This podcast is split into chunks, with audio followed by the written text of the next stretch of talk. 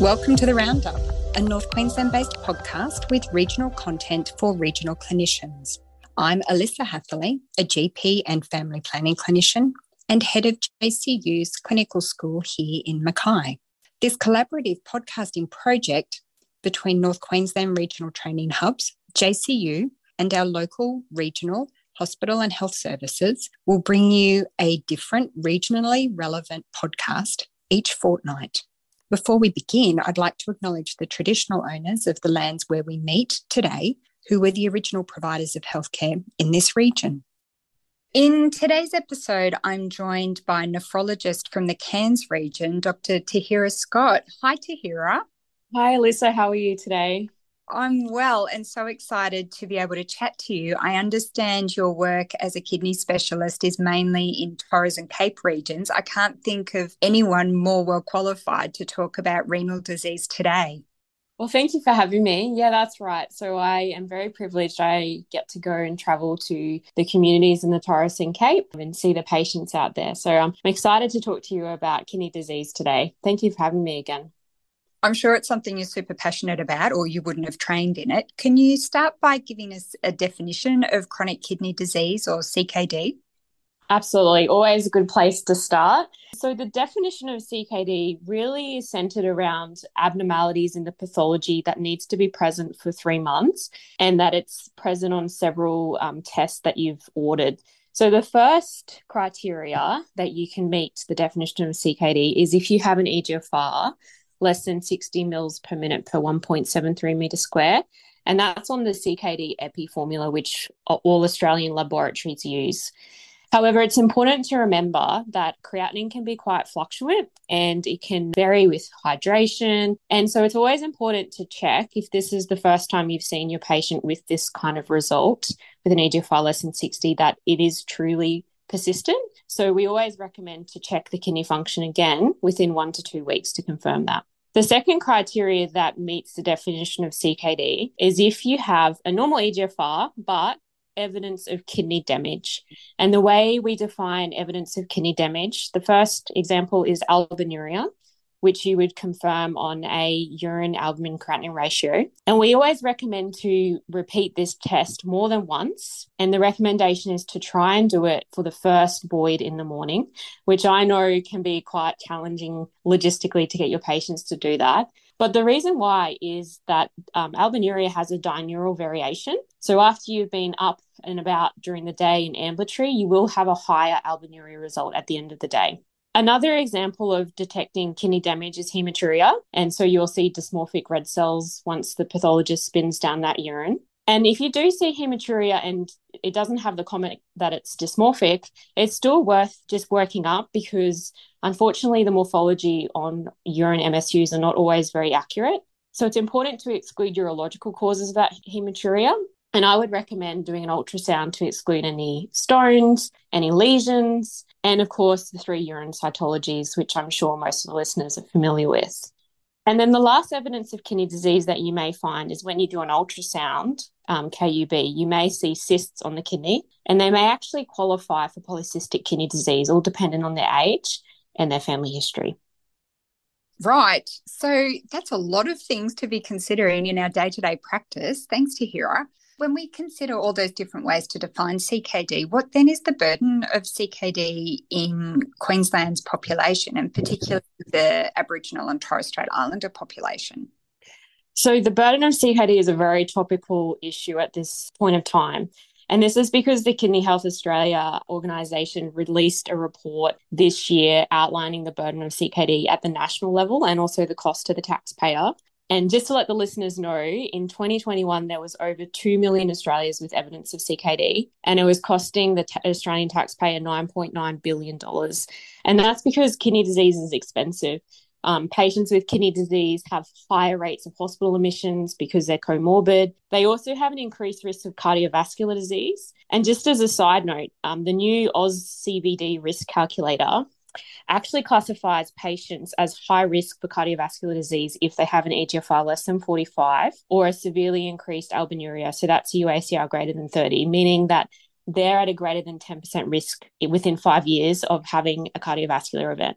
So at the local level, we're within Queensland. One in ten patients have evidence of C K D, or one in ten Queenslanders, sorry, and one in five Aboriginal and Torres Strait Islanders will have biochemical signs of C K D. And just to make the issue even more concerning, from a metabolic point of view, two-thirds of Queenslanders currently are overweight and obese, which is predicted to lead to a diabesity epidemic, and really encouraging us as clinicians that we need to start thinking about screening more widely, because if we do not change our current screening practices and screen more widely, it's forecasted by twenty thirty that the number of patients that have kidney failure will increase by forty-two percent. So it's very concerning, Elissa. Two million Australians, one in five Aboriginal and Torres Strait Islanders. That's just massive. Talking about increasing our screening capacity, Tahira, who should we be screening for kidney disease? So not just people with a lower G F R, it sounds like. Anyone who is overweight or obese, we should be doing a urine A C R perhaps?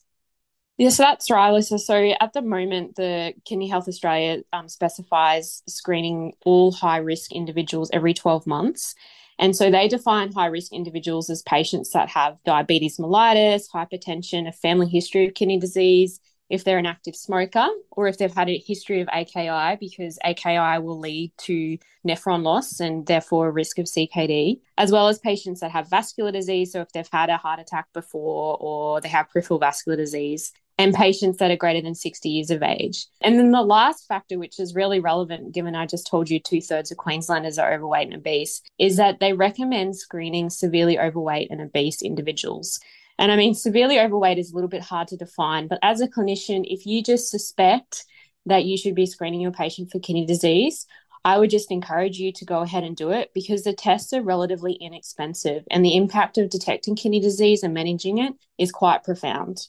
Now, there's actually different recommendations for screening in our First Nation populations.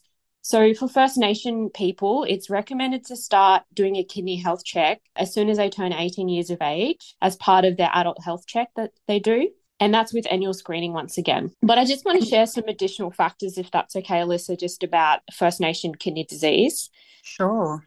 Last year, the Caring for Australian and New Zealanders with Kidney Impairment Guideline was released, and they've recommended removing Indigenous status as a risk factor for chronic kidney disease, because the increased risk is explained by adverse social determinants of health, which leads to a greater burden and progression of C K D. So these additional risk factors when you're seeing your First Nation patients uh, should be considered. So one of the additional risk factors is having a low birth weight. So if they were born at less than two point five kilos. And the pathophysiological reason for that is when infants are born with lower birth weight, they're born with less nephrons, and they get a phenomenon called hyperfiltration in the kidney, which actually leads to intraglomerular hypertension. And because of that, you get scarring of that nephron, and we call that secondary focal segmental glomerulosclerosis, which eventually will be completely sclerosed, and they'll lose that nephron, and therefore they're at high, high risk of C K D.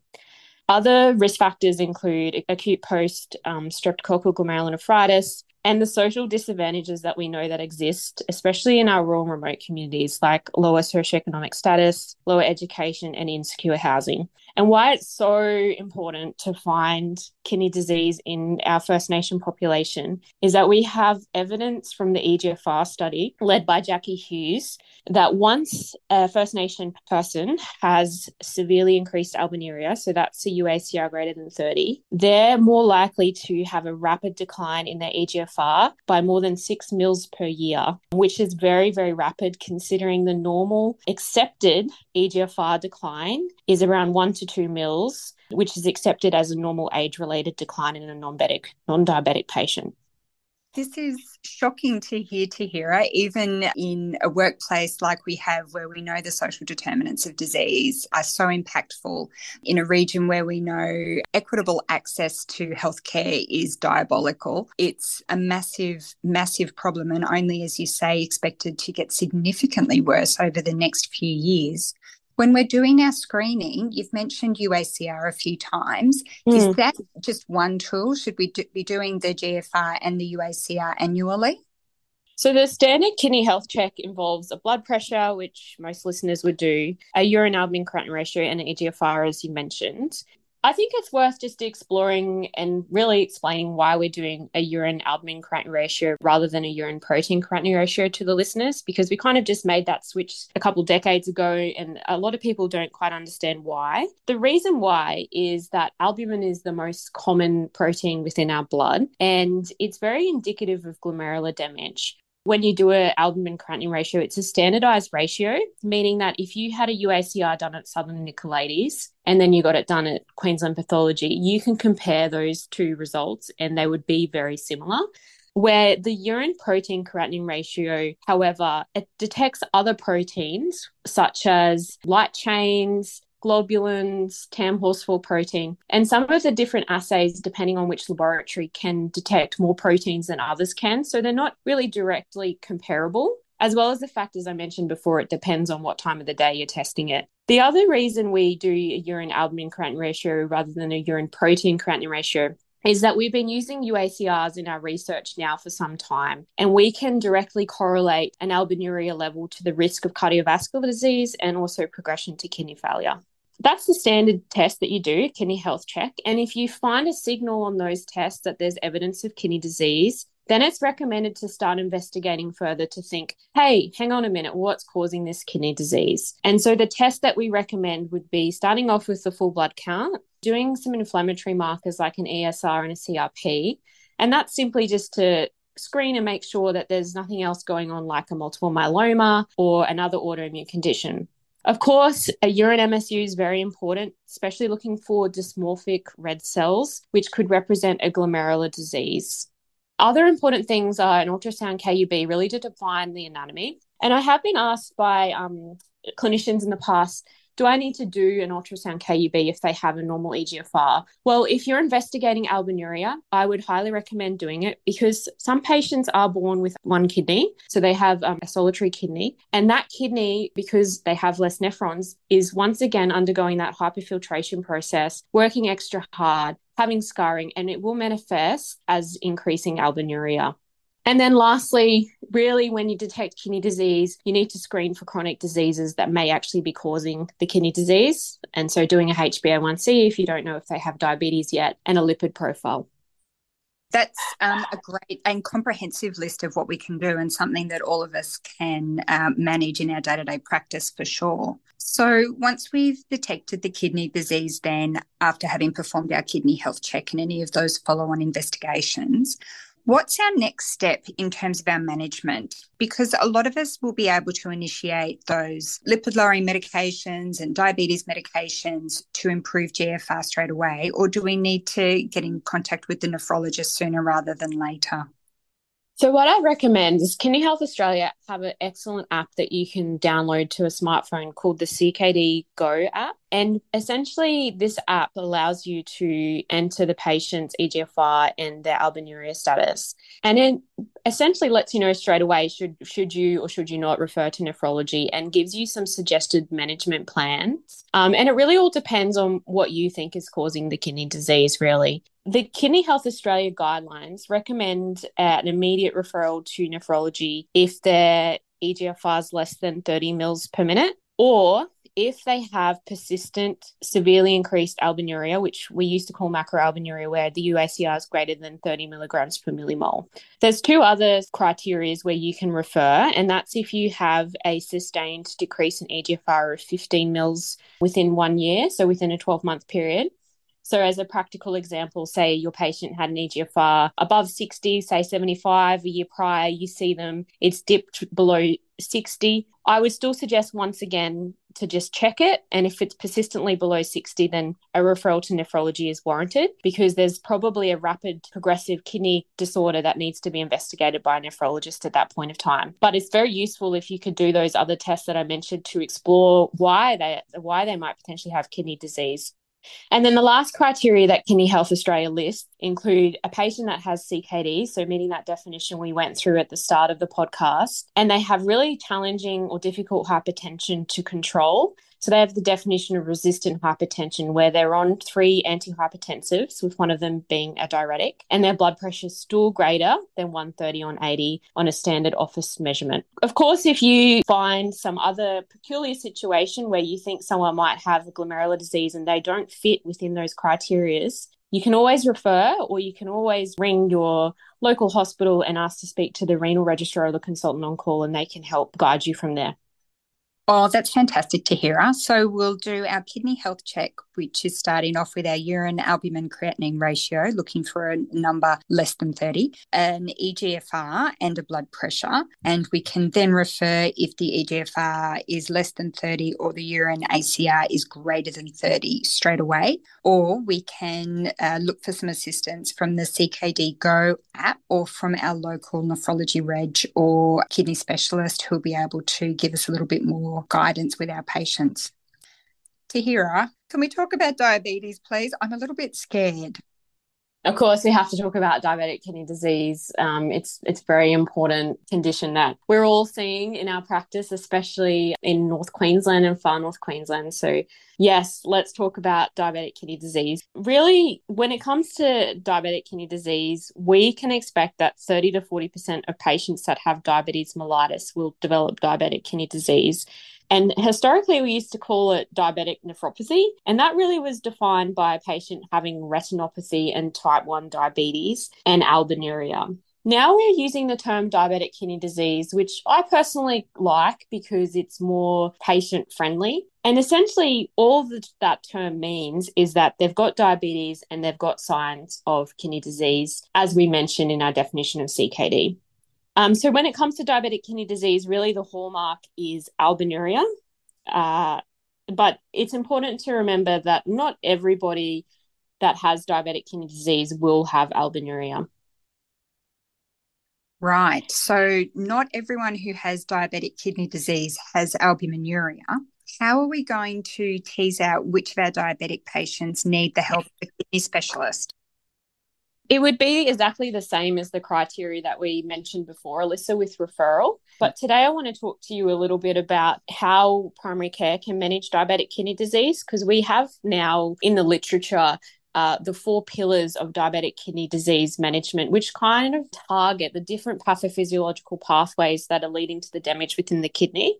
So I might just briefly go through the pathophysiology just to remind the listeners about why diabetes is causing kidney disease, and then go through um, the different four pillars of diabetic kidney disease management. Fantastic.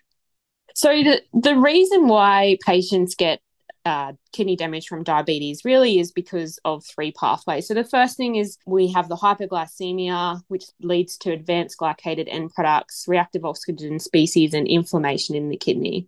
And so this inflammation can lead to fibrosis. And once you have fibrosis in the kidney, of course, you're going to get progressive nephron loss. You also get the hemodynamic dysregulation, which leads to intraglomerular hypertension simply because you have endothelial dysfunction just because of that hyperglycemic environment, amongst other things.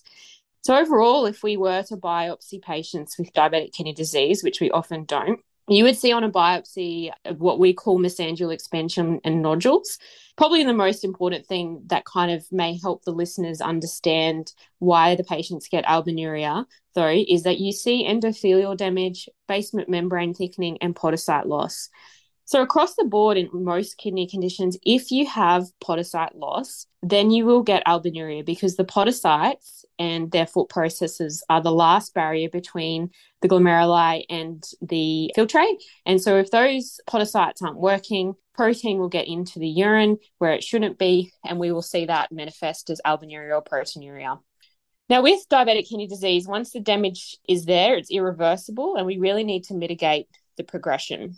So how do we as nephrologists diagnose diabetic kidney disease if we are not um, biopsying patients? Uh, the first thing is that they have to have signs of C K D, which we've gone through that definition. It is very suggestive that they're going to have diabetic kidney disease if they have retinopathy, because let's face it, hyperglycemia doesn't select what small arterioles it's going to affect. If it's affecting the eyes, it's going to be affecting the kidneys. Mm-hmm. And also it helps when someone's had a, a duration of diabetes for more than five years. It's more suggestive they're going to be having diabetic kidney disease.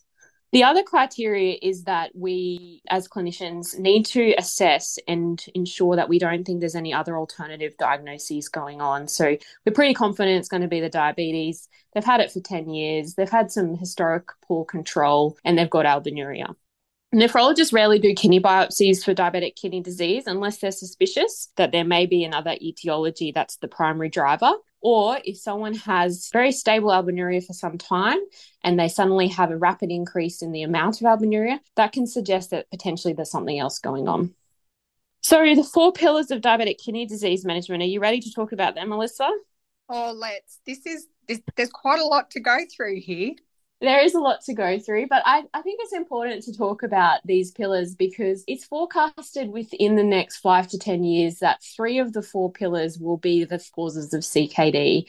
As you know now with S G L T two inhibitors, we have the indication for C K D with albuminuria. So there's a lot of these drugs that we'll be using across the board in most C K D, and th- this will be conditions that are, that are not glomerular disease that require high doses of immunosuppression or conditions like P K D. Now, when I'm talking about these four pillars, pillars of diabetic kidney disease, these can all be started by primary care, and it's mostly really discussing type two diabetes that's causing diabetic kidney disease.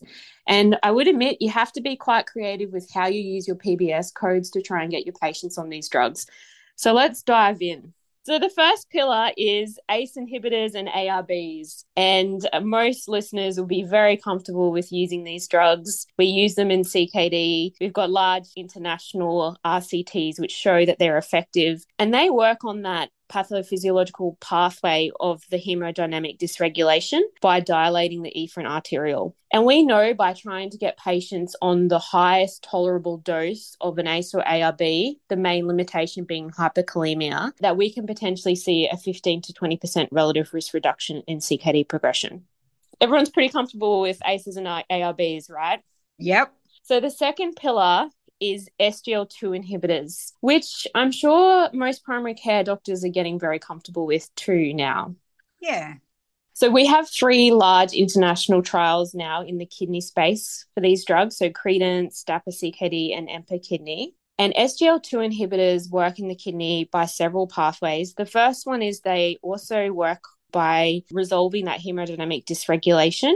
So it does that by the afferent arteriole constricts, essentially by restoring the tubular-glomerular feedback loop and reducing intraglomerular hypertension. And then S G L T two inhibitors also reduce inflammation in the, kid- in the kidney. Um, I'm not going to get into the nitty-gritty of why, but they do. And the benefit of this is that we've seen across those three large trials and pooling all that data in a large meta-analysis that we can see a reduction in progression to basically requiring dialysis by greater than forty percent. So it's quite significant. And of course, working together with the A C E inhibitors and the A R Bs, that's going to be an even greater benefit, isn't it? That's correct. That's right.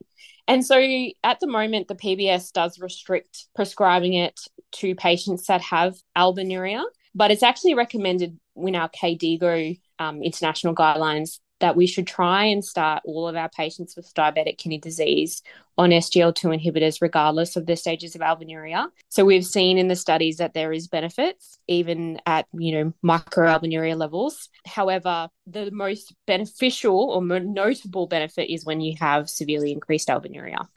So Tahira, how are we going to get around the P B S guidelines for uh, dispensing the S G L T two inhibitors?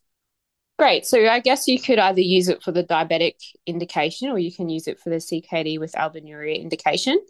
Um, so the albuminuria indication, as mentioned, the U A C R, actually it's a funny number, is twenty-two point six, so greater than twenty-two point six, or an E G F R greater than twenty-five. But I'll just reassure the listeners that the EMPA Kidney study went right down to an E G F R of twenty, so it's quite safe to use it even at a lower E G F R, and mm-hmm. that you would stop the S G L T two inhibitor once they're on dialysis or they get a transplant.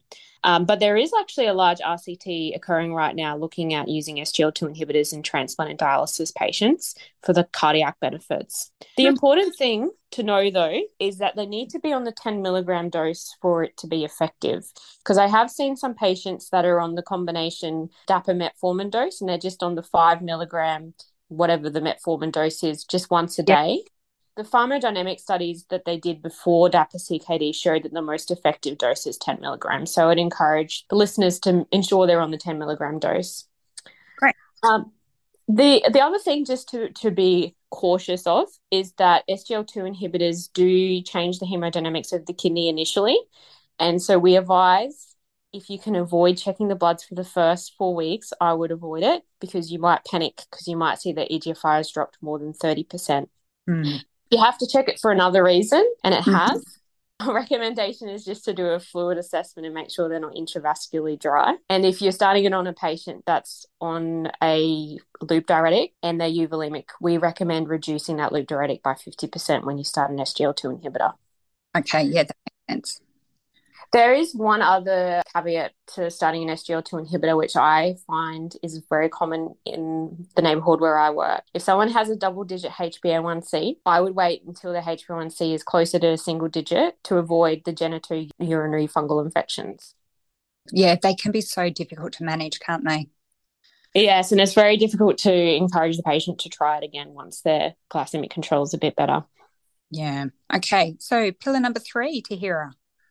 Pill number three, all right, so we've got two more to go. So finerenone, so it's it's a new drug. It's only just landed on the P B S in the last couple of months. What is finerenone, you ask? So it's a novel selective non-steroidal mineralocorticoid receptor antagonist that basically is like an anti-inflammatory for the kidney. It's different to the steroidal mineralocorticoid receptor antagonist like spironolactone.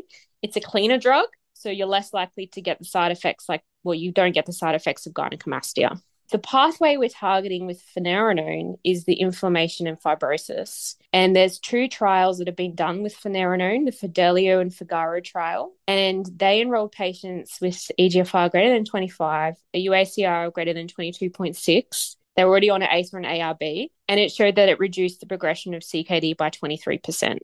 Once again, we can start getting these patients on all these organ protective drugs that are targeting the different pathophysiological pathways, hopefully we can delay dialysis. An anti-inflammatory for the kidney, that is brilliant. I love it. The cool thing about finerenone is there's really minimal side effects. In fact, in the in the studies, the, the major side effect they saw was hyperkalemia. But the problem was when they were running these trials, S G L T two inhibitors weren't used as widely as they are being used now. In fact, only seven percent of the cohort were on S G L T two inhibitors.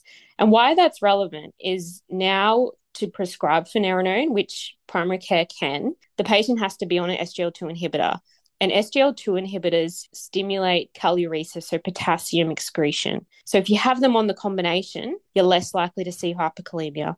That's what we think. But there is a trial underway at the moment with an S G L T two inhibitor and finerenone, which will probably change the following recommendations about what to do once you start finerenone with regards to hyperkalemia. Tahira, what are the P B S criteria then for commencing finerenone? It's essentially identical to who they enrolled in the trial. So just anyone with type two diabetes, the U A C R has to be greater than twenty-two, E G F R greater than twenty-five. They have to be on an A C E, an A R B and an S G L T two inhibitor unless any of those drugs are contraindicated.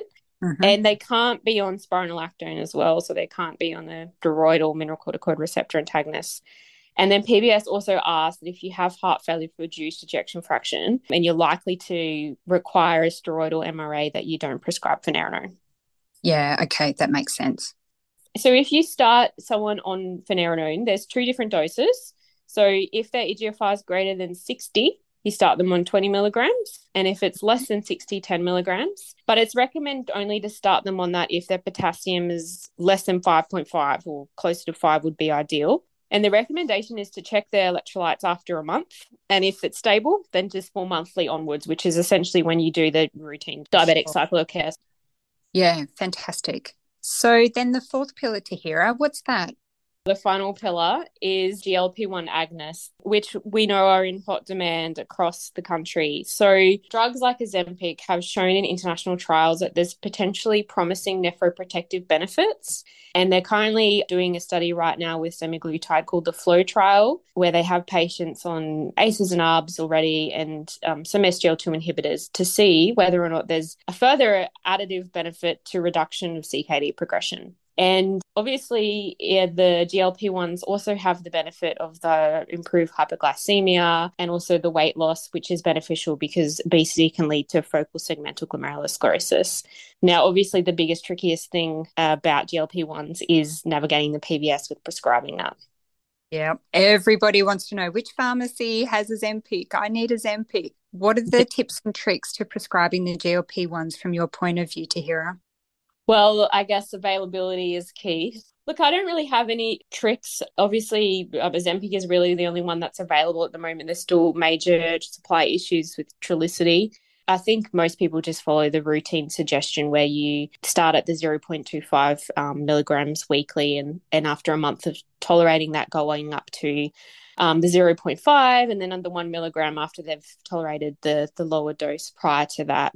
Really, if they're on high doses of insulin, they suggest having a twenty to thirty percent reduction as well, unless their glycemic control is extremely poor. It's an awfully big undertaking for patients with diabetes, isn't it, to make sure they don't develop the diabetic kidney disease and then go on to need all of these medications. Tahira, how are we better able to manage our patients to help avoid diabetic kidney disease? I suppose it just comes back to really good general comprehensive care of our cohort of patients. Yeah, that's right. So unfortunately, it, you know, sometimes when we diagnose patients with type two diabetes, they may already have had hyperglycemia for some time and the damage to their kidney has already started. And so there's not much prevention. There's only really mitigation to prevent it getting worse. So the recommendation is just like the standard comprehensive care, as you said, you know, encouraging those lifestyle changes, ensuring that they have optimal glycemic control as close to the beginning of their diagnosis. So once you've diagnosed them, and then also addressing their cardiovascular risk factors, as well as good blood pressure control. It's a good reminder to all of us to be more encouraging of our diabetic patients to keep that really good glycemic control, isn't it? Tahira, we've talked about a lot of stuff today. So the kidney health check, looking at the urine A C R, the e G F R and the blood pressure, investigating further if we have any concerns about kidney health in any of our patients. Remembering that one in ten Queenslanders are affected by chronic kidney disease and one in five people from Aboriginal and Torres Strait Islander backgrounds. And remembering that overweight and obesity is a major risk factor for kidney disease, and screening our patients early if we suspect they might develop a kidney concern. Really excited to learn about finerenone, excited to learn about the C K D Go app. I'm going to be downloading that and having a look shortly. Tahira, is there anything else that we need to know in our community about chronic kidney disease or nephrology generally that you think we should be sharing with our listeners today? I guess I'd just like to encourage the clinicians that are seeing patients with diabetes to um, not be afraid to start these medications that are targeting the four pillars of diabetic kidney disease rather than waiting for the, them to see a nephrologist. Because as soon as we get their patients on these organ protective medications, we are preventing ongoing damage. That's essentially it, Elissa. That's fantastic. Time is kidney. Time is kidney. I like that. I think we can get a whole advertising campaign around that slogan, time is kidney. Doctor Tahira Scott from the Cairns region, looking after our Torres and Cape patients. Thank you so much for your time today talking about kidney disease and diabetic kidney disease. Got a lot of things to take home and put into our own practices. Thanks so much. Thank you. For more information about the Roundup, or to share your feedback and ideas for future episodes, visit nqrth.edu.au forward slash roundup hyphen podcast or contact us at nqrth.mackay at jcu.edu.au. We also want to advise that the views and opinions presented in this podcast are those of the speaker only and do not represent the views and opinions of James Cook University, Northern Queensland Regional Training Hubs, or Queensland Health. The content supplied in this podcast is not intended as medical advice and is for educational and entertainment purposes only. Northern Queensland Regional Training Hubs is an initiative of the Australian Government's Integrated Rural Training Pipeline, and is facilitated by James Cook University in partnership with public and private hospitals, Queensland Aboriginal and Islander Health Council, health services, Aboriginal community-controlled health organisations and general practice clinics.